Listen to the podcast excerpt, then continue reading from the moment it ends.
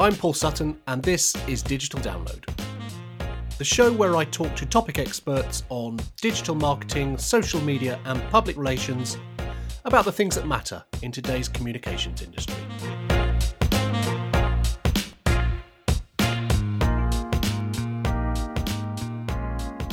If you cast your mind back just a few short months, the social networks were coming under very heavy criticism for all manner of reasons.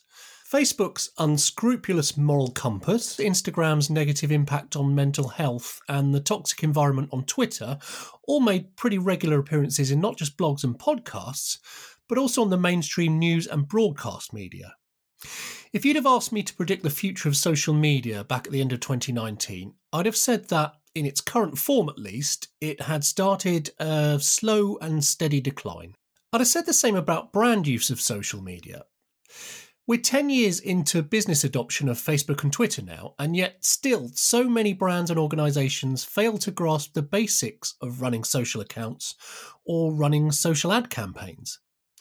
Mistakes continue to be made simply due to a lack of understanding, which is a huge frustration when there's such potential these are really powerful tools, and if you if they're used effectively and correctly, they can generate you know huge success at a very tight budget. But you have to know what you're doing with them, and I think for most um, companies, certainly outside of the big brands that we all know and love, a lot of the options and, and features of these, So, for example, Facebook's um, ad manager, that's that's quite an intense, uh, advanced experience if, if, you haven't ever created ads before on a social platform. And there's a lot of the features in there that would really make it work and make sure you've made the most effective use of your spend. But you have to understand how and when to use them, and there's a skill to that. And you know the platforms, in fairness to them, have tried to educate their users, but people are overwhelmed with options and choices, which leaves people like me and you to kind of pick up the slack and, and aid these companies in, in, in doing this. Today's guest, Matt Navarra, is a social media consultant and a very well respected industry commentator.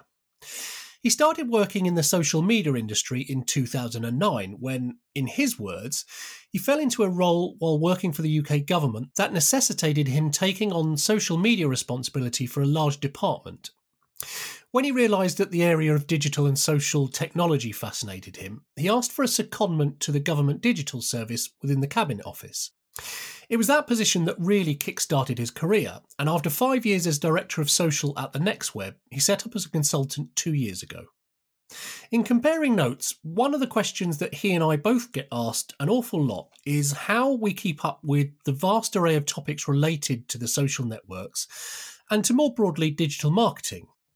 For me personally, it's a combination of very carefully crafted RSS feeds and Twitter lists that I continuously hone.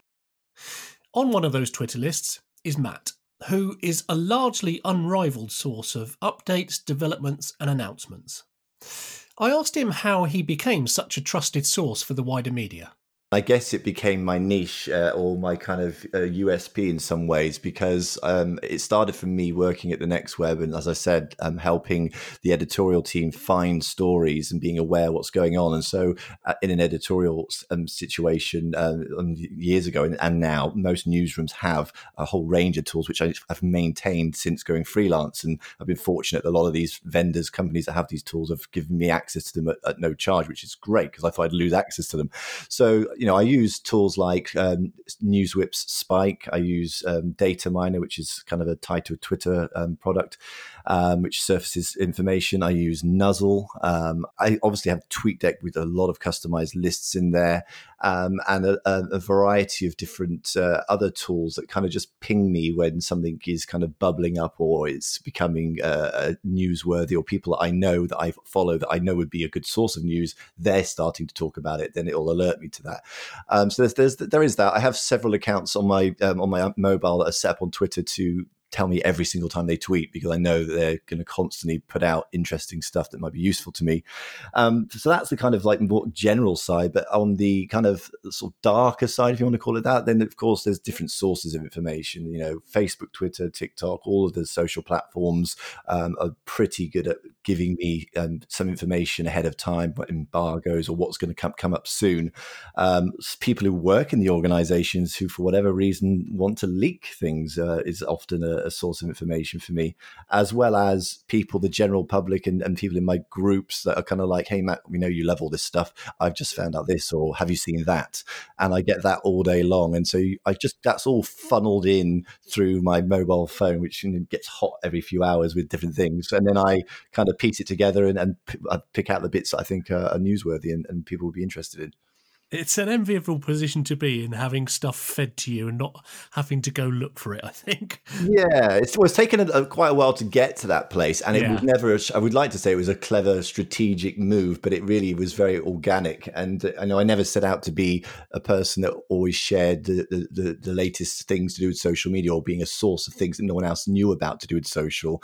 I was just fascinated with with that kind of thing and i, I remember i told this story a few times where um, when i first started doing it i would um, download the latest version of Facebook or Twitter or whatever, and uh, open up the app, and you'd see those blue bubbles pop up with like new things. Hey, have you seen this new feature? They try and get you to use it, and yep. so I'd screenshot it and say, Hey, I've got this new feature. Has anyone else got it? And a lot of the time, because these features are tested in small groups when they initially roll out, people would say, No, I haven't got that. How have you got that? Yeah, yeah. And it kind of snowballed more and more. Other people would send me their screenshots and say, Have you seen this? Have you seen that? And then other, then as it got really kind of bigger, Facebook and the other platforms started providing me with information, or I had people that worked uh, who were good at coding and and uh, kind of white hat hacking and showing mm-hmm. me how to kind of reveal things that are on the platform that are hidden in in the code of the source code of the site and so then that provided me with a new avenue as well as reverse engineering apps and stuff to find out what they're hidden in there so a whole range of stuff since the COVID 19 crisis kicked off in March, I've been observing and pondering a number of impacts related to social media. A week or two into the crisis, I noticed that social media use had become far more positive than it had been in the preceding months. People were more supportive and caring, and trolling behaviour had become extremely minimal. Now, I covered the previous toxic nature of some social networks on episode 57 of the podcast in early March, talking about the tragedy of Caroline Flack's death. I asked Matt if he'd observed the same things that I have and whether he thought that my hunch about this being a reboot of sorts of social media behaviour has any grounding in reality or if it's just wishful thinking on my part. I made the same observations, I think, in, in the initial period of, of when this lockdown started to kick, you know, kick in for most people around the world, and um, and I, I certainly have felt uh, a sense of, of, of more warmth and positivity and and that kind of camaraderie online that uh, we you know we do see at other times on, on social but it, it's normally outweighed by the, the negative aspects of it the fake news or people I mean trolling of people and, and abuse of, of, that goes on on the platforms.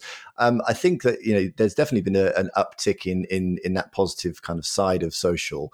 And I'm not a psychology expert but I would certainly say it makes sense to me that in a time of crisis when you know everyone around you is experiencing the same sort of situation it's that that kind of let's you know, we're in this together, which we've heard a lot recently. You know, and I think that that um, has played out on on the social platforms. Um, I think also we shouldn't forget the kind of narcissistic traits of social and people wanting to kind of it's about everything's about you on social typically for, for a lot of people and what you're doing or what you feel and and sometimes even that when they're not nice things that people do. They want to make it known that they're doing these nice things. Aren't I a nice person? Look what yep. I've done here. And so yep. I think that there's that that is also kind of amplified the, some of the things. Um, not to say it's disingenuous, but I think there's certainly that gives people a sense of I've done a good thing there. Um, as to regard, is it rebooted things? I don't think it's necessarily rebooted things. I think it's people people have taken stock of what the prior their priorities are in life, and also you know levels of, of appropriate behavior at a time time when you know it's just not needed to to do some of the things that maybe they would have done before and laid into yeah, yeah. a brand or laid into a person. So I think um, there's there's that as well. I'm not convinced that we're going to come out of this and um, once it's fully fully over after you know we've done a phased lockdown recovery and so like a year or two from now and it's going to be you know dramatically more positive and less trolling. I think that there's a there's a homeostasis, a balance that will be reset and it will come back to you know the usual. There'll be a, loads of people behaving in a way that is you know not so good good, and there'll be lots of people that are doing lovely things. And so, mm-hmm. uh, yeah, I'm not so convinced that that we're going to have this going to have a lasting effect, but I think there'll be a slow, sort of steady return to what what we've probably seen before, unless things dramatically change in terms of how the platforms are are you know managed by by us and by others. Well, I mean, it's certainly true at the moment that people are using social media more again. And like I said, there is this positivity happening at the moment. Maybe linked to this is how the social networks are trying to deal with misinformation. I know that Twitter, for example, is, is working really hard to remove kind of dubious tweets around, you know, all the the 5G stuff that's been going on. And I saw something about a fake Joe Biden ad that had been blocked. And so I, I know that Twitter's working quite hard on this. Facebook, I believe, as well. Do you think they're doing a good job with uh, dealing with misinformation? Or put it this way, have they been doing a good job with misinformation? Has that picked up? And is that likely to continue? Well, they the net, social networks for for a long time now, you know, in the last couple of years specifically, have been challenged and spotlighted by you know, governments, regulators, users, and, and the media around you know, several things to do with data privacy and misinformation, fake news, and they have you know made dramatic um, efforts, I think, in, and improvements, I should say, in in their abilities to, to tackle the problem. Um, you know, we've seen you know, human moderation is is one of the main ways that they can tackle the problem, but of course, that doesn't scale with the volumes that some of these platforms have. You know, you can have at the moment, I think Facebook talks about 30, 40,000 people uh, around the world tackling misinformation, but yeah. you know, they could throw double, triple that, and they still would have a huge problem that isn't you know able to be dealt with. So then the next phase they use is typically the AI and machine learning, which still massively in its infancy, isn't able to uh, identify the nuances in, in language and, and the way that we uh, communicate. So it can't detect things or it has lots of false positives and if people if we rely too heavily on that things slip through the cracks and we you know we see incidents like we saw in uh, New Zealand in the last year or so when there was a terrorist incident and the live video stream of the of the of the terrorist you know shooting people you know that the, the AI and stuff didn't couldn't cope with the the way it was set up and the way that people were getting around it by you know editing bits of the video so it's still a lack of kind of tech there to, to tackle the problem but I think certainly in at the moment with COVID um, 19 and the platforms have, have got a couple of things on their mind. I think one of them is they are looking maybe they won't say outwardly but they are looking for redemption particularly facebook. You know they this is a huge opportunity for all of the platforms to see and um, redeem themselves in the eyes of both the regulators and and users themselves and yeah, show yeah. that they are a power for good. Um, so there is that aspect of it. And also i think they you know they can at this critical time in in um, when people really do need factual authoritative information um, from reliable sources and, and most people, or a lot of people now, increasingly are getting their source of news from these social platforms in one way or another. You know, it's imperative that they um, step up, and I think they have to a degree. Um, really, you know, we, we see COVID nineteen info center on Facebook, and, and a lot of the other platforms have got these kind of shortcuts to get the key information. You know, WhatsApp have got yeah. a, a chat bot and things. Uh, fact checking's been increased, uh, and they've given free ads to the World Health Organization. I think so. I think that they're doing a lot. I don't think it, it's probably even um, you know going anywhere near uh, um, the sort of getting rid of the problem. But um, I think for them, it's communicating that they are they're doing as much as they can and doing more and doing more and more each day. I still think they're going to get criticised for not doing enough there, and I think we'll we'll we'll have this problem for many many years to go. One of the big problems which you talked about there is data privacy, which you know the criticism over that ever since things kicked off a couple of years ago has, has been kind of non-stop I mean, there's two sides to look at this. You you could argue that because of things like tracing apps coming through, we're going to have to effectively give up some of our privacy in order for these COVID tracing apps to work properly. You can argue that once we've given that permission away, it'll be very hard to pull it back again. Is that something that's crossed your mind, or again, is it just something that I don't know is part of dealing with this this crisis, but then we'll go back to old ways afterwards? I think that this is very much a, a, contextual thing. You know, I think people are because of the situation we're in with uh, the pandemic are, are more tolerant of that, and that makes sense. That you know, that's a reasonable thing that you'd expect to happen. Do I think that longer term, that again, two, two years from now, um, that that has uh, this has meaning for people's thoughts and feelings towards these platforms afterwards. I think that it might have a, a, a, they might have a more positive feeling towards some of these platforms if they continue to be seen to assist the world in recovering from this situation. So there's a it'll rub off on them. But uh-huh. do I think the long term concerns and, and, upset around data privacy and controlling and access to your data, importing your data, which is another thing. I'm not sure, not so sure. You know, one of the, the most dramatic um, statements I think of of how people have been very much more tolerant of data privacy concerns and, and kind of foregoing them at the moment is is around Portal Plus. You know, Facebook launched this product uh, a year or two ago, which was um, people just completely trashed it in the media because like who the hell is going to put a camera and a microphone device in their home from facebook of all the companies? And it was you know everyone just went to town on destroying uh, and i don't think it sold particularly well. They never revealed sales figures but i'm pretty sure it was pretty low. Yeah. and then come this situation and i'm one of these people and i never said that i didn't i wouldn't have a, a, product in my home because it was from facebook. I don't have those concerns. I think a lot of it's conspiracy theory to be honest. Right. however i do think i do un- accept and understand why people would not feel comfortable with it regardless, if you look now and look around about Portal Plus online, its sales have rocketed. It's sold out. People are praising it, how amazing it is, because it is a good product, but it's testament to the fact that people are either being more tolerant or people have, have actually come to realize, oh, you know, it's not so bad. And actually, it's, it's quite a useful thing to have. And so now that, that, that has, that's a dramatic shift in a short space of time about a product that people would refuse to put in their houses. So, yeah, I, I don't see it being a massive long term change in people's acceptance of giving away some of their data privacy. But I do think um, um, for the time being, we'll see uh, much more openness to to using these tools whilst um, the, the pandemic you know progresses. It's like you said, a lot of it really, I guess, comes down to how I'm thinking Facebook specifically, but any of the tech platforms, any of the social media networks, how they are perceived to be assisting people and helping and, and you know uh, helping with the world effectively. And if they come out of this on the other side with a good reputation then all that has, perhaps has gone before in the last couple of years will be maybe not forgotten but forgiven perhaps yeah, I, I, can't imagine that people are going to um, forget. That's for sure. Um, but I think that they can certainly, then these platforms can put a, a, gloss over the top of some of the kind of more distressing, concerning, kind of uh, scandal like laden yeah, yeah. pieces of things that have gone on.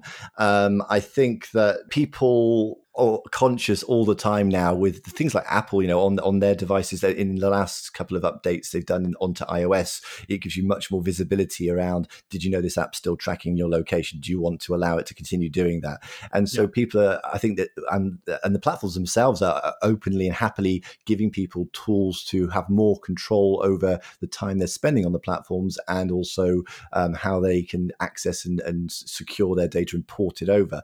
I do think a lot of that is lip service to to the fact that they're about to go through uh, legislation and re- regulation and all these other sort of court cases. And I think they're just yeah, paying yeah. umbrage to that, really. But I don't, uh, you know, I don't, I shouldn't take take away from the fact that they have put these options in place and people will have the ability to, to you know, have a bit more control. But yeah, I, I'm, I don't think people are going to forget. I really think that uh, there's too many things that is causes concern and there's a risk to individuals that people are so aware of now about how they use social and the implications for their, their privacy that um, this is just going to be a phase. I think we'll return to the same debates and arguments once this is, is out the way with COVID. In the last few weeks, the social networks have introduced several new features. Now, some of these seem to be in response to the world and the way people are feeling, and some of which aren't.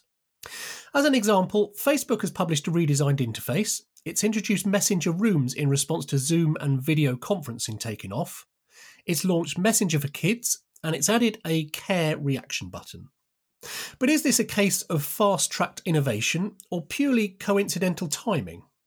I think that, uh, well, first of all, I should say um, certainly um, Mark Zuckerberg at Facebook has, um, has said in, in several of his posts and in, in his live streams that he's done in recent weeks and months that they have, have made a strategic, uh, you know, conscious decision to uh, focus, refocus some of their um, product development work into specific areas to address the demand for the certain types of products that would help people feel closer to loved ones. So they, they've made that decision, they've made that public. And I'm sure that the others have, have kind of done the same as well. Well. And so you're right. You know, we've seen these. You know, the, the uh, live with a donate button has been rolled out further. Yep. You've had the ability to increase the number of people in a video group chat on WhatsApp and live with, so you can actually go because people were crying out for live with on. So Facebook was uh, live was allowing you to you know pull someone in and to do a live with you, which is something you can do obviously on Instagram already.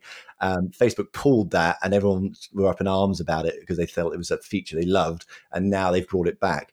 Um, I think that uh, these are these are features and, uh, that are um, have been rolled out at speed to address kind of uh, the situation we're in and, and, the demand for this, these sorts of products and features.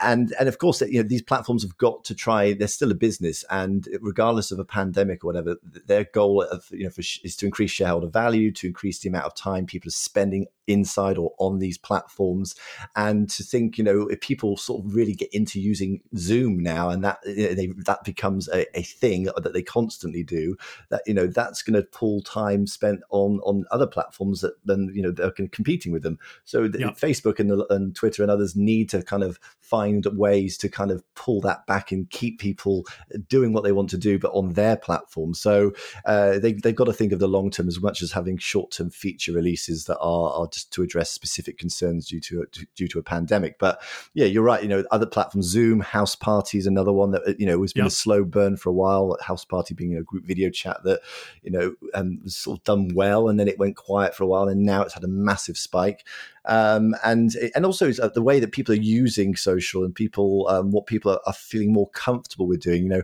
for a lot of people, working from home is is a bit of a, a novelty. It's kind of unusual for, for, the likes of someone like yourself or me. I certainly have worked from home for, for many years before I even went freelance.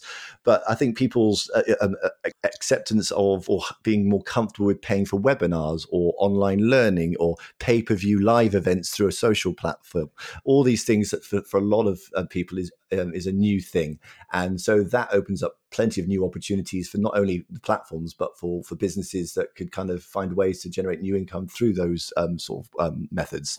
So I think there's that longer term for me the exciting stuff which isn't here yet which would have been amazing for the situation we're in is, is ar and vr um, in, in, in a far more advanced level the, those sorts of things again they've been kind of on i suppose they've been bubbling under for a while now I, I just wonder whether exactly because of this, because of people are using the social networks more, because behavior on them is changing, you know, things like that, that technology side.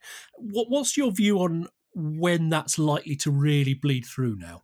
Well, certainly for VR and AR, it, you know, it's been a it's a discussion or an expectation from lots of people that that's would have been here by now, and that we'd, there, yeah, yeah. would be some mass adoption of it, and and it, it, still isn't. Certainly for VR, the, the problems have not that they haven't overcome. Um, still are the cost, price of, of the of the devices, the fact you still look like a, a complete nerd wearing these big giant pieces of plastic on your head. It's very isolating from those around you, and also creating content content for it uh, as well. It, it's, it's, more tricky. It's still not. It's not as simple as, as other platforms and other um, sort of methods of of communicating with people. So they've still got those challenges. Um, AR has moved on slightly in that we've started to see you know, Google Maps. You know, has opened up a feature which enables you to overlay the directions you need to go in, and and IKEA with the ability to place furniture in your home to see what it looks like. So we're mm-hmm. starting mm-hmm. to see more and more of that as uh, uh, and also tech in cars with like AR overlays on the windshield to sort of see things things uh, as you're driving.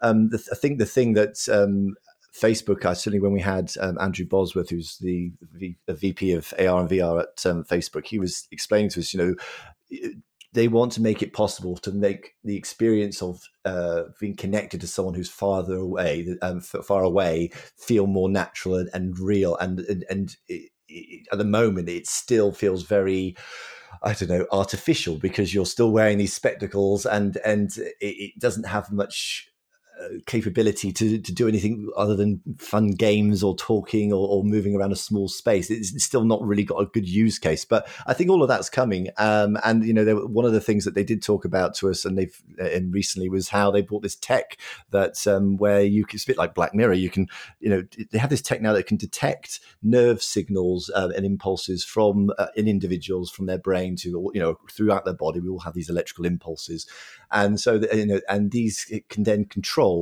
um, certain objects on, on, that you have. So there, there, was an example I think that Andrew Bosworth gave where they um, they in the situation where you're sat at your desk and you want to do an email, you'll think I want to do an email. You'll go to your computer, you'll open up your email application, start writing it, find the contact, send, done. Not a particularly labor intensive process, but nonetheless, this tech that they're working on, they have now will be able to sort of understand that you're thinking about the fact that you want to send an email and who you want to send it to, and then uh, wirelessly tell your computer to open up the email application to start putting the, the text down that you're thinking you want to say and then sending it because you're saying you want it to send all without moving your hand.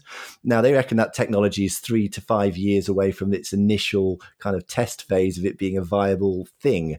And that okay. shows you how far we've come in terms of this kind of tech. So, 10 years, 20 years from now, it, it's going to be very interesting. But um, right now, it, it's still, you know, not there to help us in this situation. And that's why video conferencing, video calls is, is the, the closest we can get to that. Well, yeah, and that's an interesting one, isn't it? I mean, I remember my first video call, which would have been, oh my lord, that was when I did the sandwich part of my degree, which would have been around about 96, 97. I worked at ICL um, and we did a video call to the other side of the world, which at that time seemed just mind blowing. But here we are all this time later, and it's taken this stuff for that to really blew through, which I mean, that's astounding. And then then you're talking about things like AR and VR and AI. You can't help thinking sometimes, well, that's another 20 years off, just because of the way how long it takes people to adopt this stuff sometimes. Well, you're, you're right. You know, the, the, I think the curve um, the, of, of technology development and and uh, innovation in this area um, is is you know is speeding up, and I think that the key bits of tech that we need for this to become a viable mass market thing, such as you know 5G connections, regardless of the ridiculous, stupid controversy, which is annoying, but you know having the speeds, wireless data speeds, and, and enough people in not just in developed countries but beyond beyond is a key thing you need for these data hungry VR, AR kind of apps and, and uh, hardware. And there's other things like that are, that have been limitations that we're now starting to overcome. But you're, you're right that the, the, that's only one part of the, of the jigsaw. You know, people actually feeling comfortable, not only using the tech and understanding the tech, but then they've got the added challenge now of trusting the companies that are developing these products and feeling that yeah. they can kind of uh, feel comfortable using them. So but I do think that it, in 10 years time as a, as a, figure you know that we will be substantially further down the line towards uh, products that are like it might not even be AR and VR. It might be something else, but certainly yeah, yeah, that yeah. thing. And one of the areas that at the moment that it could really benefit, and they're starting to experiment with certainly at Facebook, is is that Facebook has Workplace, which is a bit like Slack for those that use online kind of work comms tools. And um, within there, there has been um, tests done internally at Facebook where they um, have had business meetings where all the participants in different locations around the world for Facebook are in the business meeting using an Oculus device whilst connected to you know all of the the uh, comms tools they already use day to day, and that virtual meeting suddenly starts to become more useful, and, and the ability to you know, pick up objects or documents that are set out on on a virtual table and then present them back. You can start to see how that working from yeah. home will be much more interesting in the years ahead. Absolutely, I totally agree with that. We've talked today about a lot of things that are are changing with user behavior, with the way consumers are interacting with social networks, with technology changing. My impression has been that the vast majority of brands and companies still think in a very outdated manner about social media and how they use it this is a big question, but do, do you see any real change in that? As uh, because of what's happening now, a, a lot of brands are taking a step back. Others are taking a step forward, but being more helpful and not just trying to sell stuff all the time, or the sensible ones anyway. Do you think that all of this stuff happening means that brands and marketers either will or will have to adapt the way that they're approaching or have been approaching social media moving forward? I think that we've seen um, most brands, big brands, brands that everyone around the world recognize, you, know, you won't be surprised to see that they have um, been pretty savvy at, or uh, quick at getting on top of what the right kind of messaging is or what the right yeah. way to use social is. Because at the moment, the, the, key thing for brands right now is is to to maintain that relationship with your customer in whatever way you can, um, showing empathy being this buzzword authentic more than ever that word is as important as ever um, entertaining people in this time as well and in supporting customers um, with the challenges that they face even if it doesn't relate directly to their product and some brands have been particularly good at that and better than others um, but I think that you're right. Selling and trying to sell, or, or you know, doing just sticking a you know a coronavirus kind of themed coloring or branding around something and then still trying to sell the product in a similar way with a little bit of token empathy on the end is not going to serve you well at all. Um, mm. I don't know. Again, I'm not so sure that we can say that because of this experience that we've gone through that the, the behaviors of how brands message and engage with their customers is, is going to change. I think certainly for, for the period that this lasts for, and it will go on sometime as the lockdown is slowly released, I think that we'll see, you know, the, the way they're behaving now, which is different to maybe what they were before, continue. But uh, again, I think um, the, the businesses that were notoriously bad or didn't get social. I don't know if they've really going to been able to use this experience to learn from. I think if anything, it's probably confused uh-huh. them further because they kind of they didn't maybe know what they were doing before with social, and now it's thrown all the cards up in the air again. So I think it is tricky for certainly for small to medium sized businesses. Um, but it, one good thing is that it's a lot cheaper to advertise right now on social, yep. which is good. Um, and also, and these platforms are very savvy, you know, um, because you know, they're they're giving out millions and millions of pounds in grants and incentives to to small to medium sized businesses because these are their customers themselves. If they don't spend on ads, if there's no businesses left to use Facebook to advertise on, Facebook's ad revenue, which is its biggest income driver, is, evaporates. So it's in their interest yeah, to give yeah. them 100 billion grants to keep these businesses afloat.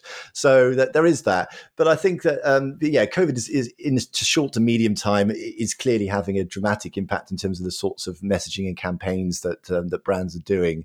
Um, but uh, in the long term, I think that the, the, the main thing that they still need to get on top of is is having a closer relationship with their customers because more than ever messaging private messaging groups you know more dark social activity is, is is, the trend that is going to continue. And to be able to understand your customers and to be able to provide them with what they're looking for at the right time in the right place you need to know more about them and, and understand what they what they need and what they want. Uh, and that's the same now as it is going to be even more so in, in the in the coming years i think Follow Matt on Twitter, where he's at Matt Navarra, or check out the Geek Out with Matt Navarra podcast.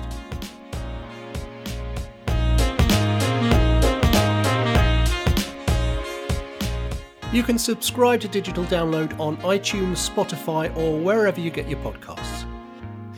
And if you like the show, please do leave a review as this helps others discover the podcast. Thanks for listening, and I'll see you next time.